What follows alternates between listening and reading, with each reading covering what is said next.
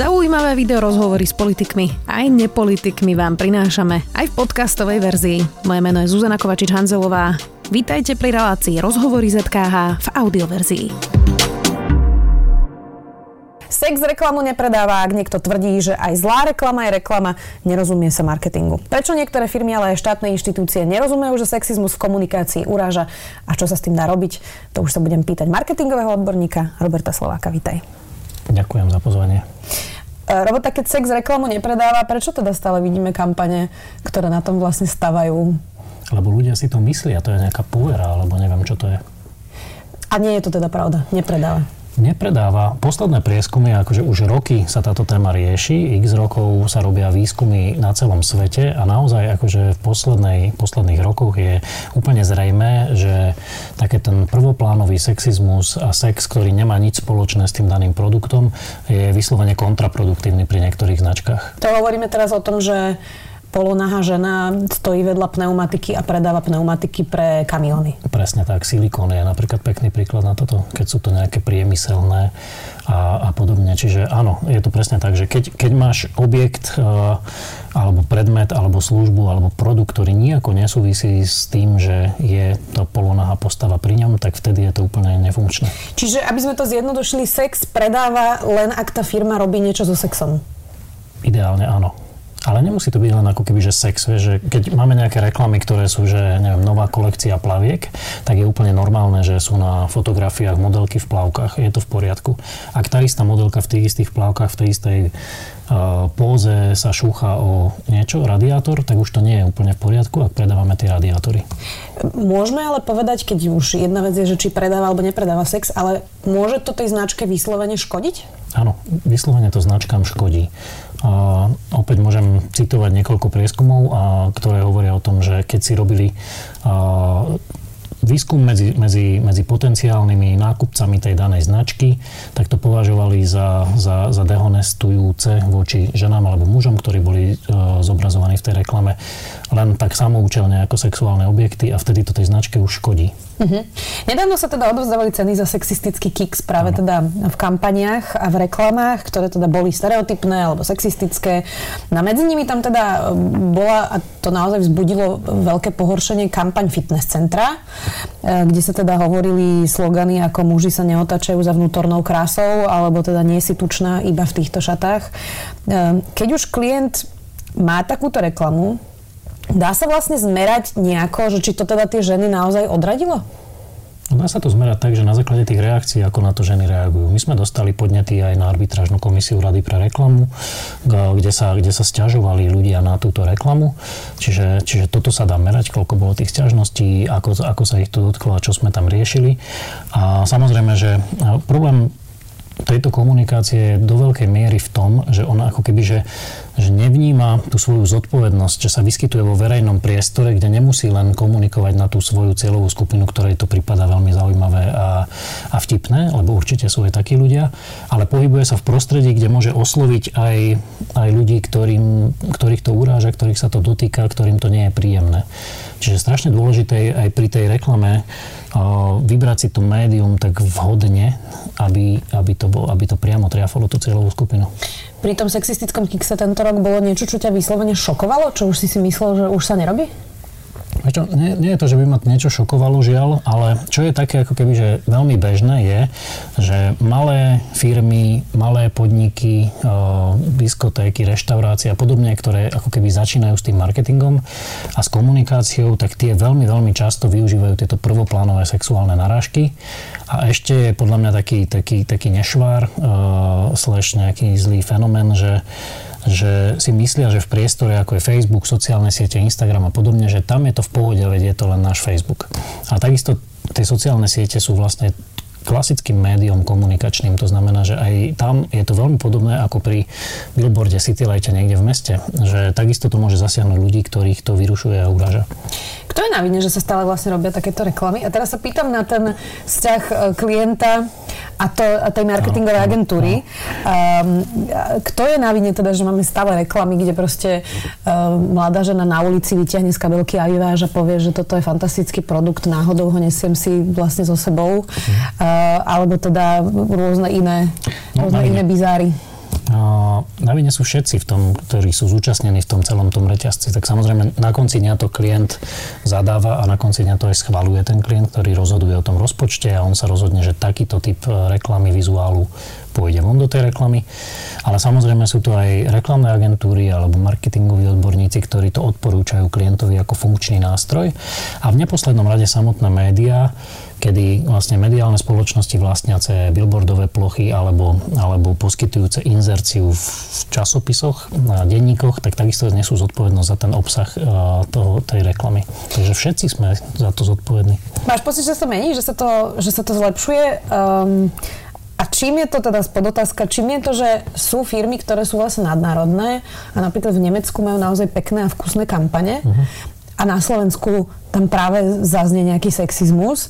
Ano. Či to na konci dňa vlastne nie je teda o tej firme a mhm. nejakej tej politike, ktorú razí, ale vlastne o tej konkrétnej mentalite toho konkrétneho manažera, ktorý to na konci dňa podpisuje. Určite áno, to je taký ďalší nešvar, ktorý sa vyskytol aj v, pri sexistickom kikse, že nadnárodné značky, ktoré majú veľmi pozitívne, korektné, vyvážené reklamy, ako náhle sa tie reklamy adaptovali na Slovensko, čiže sa tam urobil nejaký preklad alebo nejaká mutácia Slovenska, tak tam došlo k úplne ako keby nepochopeniu toho významu alebo takému, že takému prvoplánovému a ne, nedobre uchopenému prekladu. A zrazu tá slovenská reklama alebo tá firma na Slovensku pôsobila presne opačne ako chcela. Pôsobila sexisticky. Stalo sa to niekoľkým značkám, ktoré sme mali v rámci hodnotenia sexistického kiksu. A chceš odpovedať na tú otázku, že je to tým, že do veľkej miery je to podľa mňa spôsobené tým, že že sa, že sa strašne triešti ten reklamný komunikačný trh a už dnes ktokoľvek, kto vie uh, zavesiť nejakú fotografiu na Facebook a, a, a zaplatiť jej promo a boostovanie, tak sa považuje za marketéra. A mám obavu, že tieto značky ako keby že zverujú svoju, svoju komunikáciu ľuďom alebo firmám alebo jednotlivcom, freelancerom najčastejšie, ktorí nedokážu obsiahnuť celú tú šírku všetkých tých, uh, tých možností, ktoré majú a zároveň aj tých negatívnych potenciálnych konotácií konotácií, ktoré môžu nastať tým zlým prekladom. Keď teda hovoríme, že sex nepredáva, dá sa vlastne univerzálne povedať, že čo teda predáva? Je to nejaký smart nápad, niečo, čo prekvapí, šokuje? Mm. Alebo že dá, dá sa to vôbec takto skonštatovať, že čo teda predáva? V prvom rade podľa mňa predáva dobrý produkt. A predáva to, keď ten produkt alebo služba vychádza z potrieb toho človeka. Ak máš nejakú potrebu, ktorú ti vie ten produkt a služba uspokojiť a ideálne tá, ti to zlepší kvalitu života, tak vtedy máš akože veľmi veľa roboty v rámci tej reklamy a komunikácie už za sebou. Čiže v prvom rade musíme robiť dobré produkty a ponúkať dobré služby, ktoré majú zmysel pre tých ľudí a posúvajú ich nejak. To je taká nelahká odpoveď pre firmy. Čiže kvalitný produkt a keď je nekvalitný, tak neexistuje kvalitná reklama pre nekvalitný produkt? Ja si myslím, že, že je to oveľa ťažšia cesta, oveľa horšia cesta a myslím si, že nie je to až tak funkčná cesta. Musíš mať dobrý produkt a na to výbornú reklamu a keď to splní požiadavky toho človeka, ktorý si to kúpi a je šťastný na konci dňa, tak to je úplne ideálne. Tak tomu smerujme. Keď už hovoríme teda o kampaniach, tak vlastne teraz je volebná kampaň v plnom prúde. Aj teda najbližšie dva mesiace asi ľudia budú extrémne zahrnutí billboardami alebo teda spotmi. Mhm. Keď ju sleduješ, je to pekná kampaň? A nedá sa to takto zovšeobecniť. A nie je to pekná kampaň v niektorých momentoch, v niektorých momentoch je to pekná kampaň. A pri tých politikoch platí to isté, čo som hovoril pred chvíľou, že, že v prvom rade musíš mať kvalitný produkt. Čiže ak si povieme, že ten politik alebo politická strana ti nedokáže doručiť uh, uh, takú, takú službu, ktorú ty požaduješ, že nezlepší ti kvalitu života, tak môže mať sebe lepšiu reklamu, tak nebude to dobre fungovať. E, kto má najlepšiu kampaň zatiaľ? Neviem to takto posúdiť od stola, že kto má najlepšiu kampaň. Každý mierí na niekoho iného a to je pekne vidieť na tom, že akým spôsobom sa tvorí tá kreativita v, pri tých jednotlivých stranách že do veľkej miery oni zvážujú podľa mňa tí politici to, že na čo reaguje ich konkrétna cieľová skupina a neúplne myslia na to, že čo si o tom myslí tá iná skupina ľudí. Takže to, čo sa nám môže zdať nejaká ako keby že nepekná škaredá kampaň, môže pre nejakú inú skupinu byť akože veľmi zaujímavá a pôsobivá. To, čo sa teraz riešilo popri Brexite s Cambridge Analyticou vo Facebooku, uh, tak vlastne tá pointa celého toho systému bola, že vďaka Cambridge Analytike vedeli zasiahnuť ľudí, ktorých by inak nezasiahli. Áno. A teda takých tých neaktívnych uh, voličov, ktorí Áno. nakoniec boli aktívne a išli voliť v prospech teda uh, opustenia Británie a Európskej únie. Uh, ty si teraz hovoril, že vlastne oni cieľia na, toho, na tú svoju cieľovku. Nie je to práve chyba tých, tých politických strán, že veľmi cieľia na tých, ktorým už sú aj tak sympatickí a málo cieľia ako keby širšie? Sú také strany, ktoré strácajú tú, tú popularitu u svojich, e, u svojich voličov alebo u tých, ktorých volili predtým. Čiže oni potrebujú cieliť aj na tú skupinu, ktorá ich volila predtým, aby o ňu neprišli. A ten trh na Slovensku tých politických strán je veľmi, veľmi saturovaný, takže ako keby, že že dôležité minimálne si udržať tú malú skupinku, ktorú máš a, a nemyslím si, že úplne tie strany majú veľký priestor na to, aby získavali nejakých nových voličov, lebo je to nejaké také obmedzené obmedzené poličko. Uh-huh. Robert Fico teraz okupíroval e, spod Benjamina Netanyahua e, z Izraelu, teda o škôlkároch, kde vlastne on teda úkoluje ako keby uh-huh. deti, ktoré majú mená podľa opozičných lídrov. Niečo, čo možno fungovalo práve v Izraeli, je prenosné na Slovensko? Dá sa takto robiť kampaň, že niekto zoberie už niečo, čo fungovalo inde a potom to implementuje vlastne iba na Slovensko? Dá sa to robiť, ak tá mentalita ľudí je podobná, alebo ak tá situácia, v ktorej sa vyskytne tá kampaň je podobná, čiže dá. A Robert Fico to nerobí prvýkrát, už majster poriadok, neviem, či ty si spomínaš na takú kampaň, kde vlastne pral nejaké, nejaké tričko, tak to bola tiež kampaň, ktorú predtým akože mali, mala úplne iná politická ako keby organizácia v inej krajine, takže veľmi ma to neprekvapuje. A čo ma prekvapuje je trošku, že to je taká... Tí politici sa zrazu stali strašne, strašne takými kreatívcami a, a, a mám taký pocit, že, že tak akože ich to strašne baví a robia tie také vtipné a, a kvázi kreatívne kampane, ktorým hovoríme často v našej branži, že je to taká zbytočná kreativita.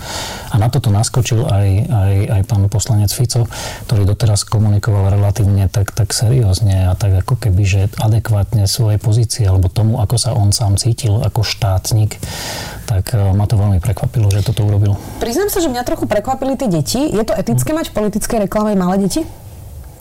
A akože ja si myslím, že je, to, že je to v poriadku, pokiaľ tie deti ako keby nie sú nejakým spôsobom, nie je ich nejak devalvovaná ich, uh, ich nejaká hodnota. No jedna z nich tam ako keby fajčí trávu. No, tak toto podľa mňa nie je v poriadku.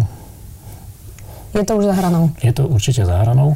A ja som veľmi zvedavý, že čo tie deti budú robiť, keď budú o 10-15 rokov a sa pozerať na seba, že v aké reklame hrali a čo to tam, čo to tam vyvádzali a za akým pánom účinkovali v jednej miestnosti. Uh, PSS spolu majú tiež takéto komediálne spo, spoty. Najprv ano. teda sa hádal Miroslav Beblavý s Michalom Trubanom v aute, teraz majú takých sťahovákov, ktorí sa tam ako keby hádajú. Uh, a naopak Pellegrini, Peter Pellegrini zvolil práve tú štátnickosť. Áno, áno. A ktorá cesta uh, sa ti teda viac páči? Tá, ktorá má tú váhu toho, toho premiéra, tej funkcie a ktorá akože drží práve tento pátos? Ja si myslím, že opäť komunikujú k rôznym cieľovým skupinám, a kým, kým pri pánovi Pelegrinim asi je potrebné a, podporovať to, že, že dokáže byť aj, aj, aj takýto pán štátnikom, tak e, pri tom PS spolu sa mi zdá, že tú cieľovú skupinu chcú nejakým spôsobom asi zabávať, alebo čo, neviem, neviem. Ale určite si, si sami Nezdá sa mi funkčné, ak niekto e, sa snaží usilovať o nejakú funkciu, ktorá zo sebou prináša istý typ e, vážnosti a dôležitosti a profesionality, a nastaviť svoju komunikáciu v úplne inej tonalite a komunikovať to ako, ako nejakú zábavu a srandičku. Mali sme tu veľmi úspešné kampane pani Čaputovej, pána Kisku, ktoré vôbec nepotrebovali byť vtipné ako, a boli adekvátne tomu postaveniu, aké sa uchádzali. Takže ak by sme to riešili opačne, že či je tá kampaň PS spolu adekvátna tomu postaveniu, o ktoré sa usilujú, tak potom je otázka, že aké postavenie vlastne chcú mať. E, spomínala som tu Cambridge Analytiku, ako sa marketing vlastne zmenil tými sociálnymi sieťami? A teraz sa pýtam na to, že aký je dnes vlastne ten pomer napríklad pri týchto politických kampaniách, že koľko sa ešte oplatí investovať do nejakých televíznych spotov uh-huh. versus koľko naozaj tie strany investujú do Facebooku, Instagramu, Twitteru v iných krajinách. U nás to veľmi nefunguje. Um, ako veľmi sa zmenil ten pomer tradičné versus, versus nové médiá? No, menil, sa, menil sa takisto, ako sa mení tá cieľová skupina. Čiže ak nám rastú voliči, ktorí už berú tie sociálne siete ako úplnú samozrejmosť, vyrástli na tom takisto ako napríklad ja som vyrastal na, na uh, sérii uh, Roky v Markíze, tak to poznáš Rokyho? Nie. Roky Balba? Áno Poznám, ale Dobre, nikdy som to nevidela. Tom. Čiže ak teda už je, oslovujú tú novú generáciu, ktorá nikdy nevidela Rokyho, tak je to úplne relevantné médium. Mm-hmm. A ak oslovujú teda tú klasickejšiu generáciu, tak televízia je stále e, ešte nenahraditeľným médium pre istý typ cieľovej skupiny. Takže starších. Aj starších ľudí, alebo aj takých ľudí. Televízia je stále do veľkej miery vnímaná ako keby taká, tá, to, to seriózne médium, že, nie, že tam sú naozaj také veci, ktoré, ktoré pôsobia aj, aj draho, aj relatívne sofistikovane, na rozdiel od toho Facebooku, kde môže byť už prakticky čokoľvek potom je tá otázka, že čo tie billboardy. Ja si spomínam, že počas komunálnej kampane v Bratislave sa veľa riešilo, že vlastne všetci tí e, relevantní kandidáti hovorili o vizuálnom smogu Áno. a všetci oblepili vlastne celé mesto kvantami billboardov a platí to aj pre primátora Matúša Vala. E, a ja som sa vlastne v tej kampani pýtala, že, že teda prečo a že či to nešlo bez toho. A on vlastne hovoril, že, že to nešlo bez toho, lebo že ho ľudia veľmi nepoznali. Ide to bez billboardov alebo nie?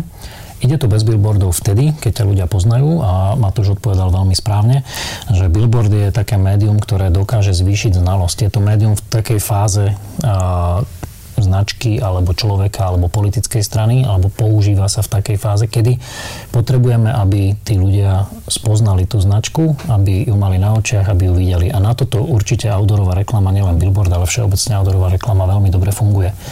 A potom sú, povedz. Čiže keď Robert Fico je veľmi známy, tak on nepotrebuje billboardy? On nepotrebuje billboardy, áno.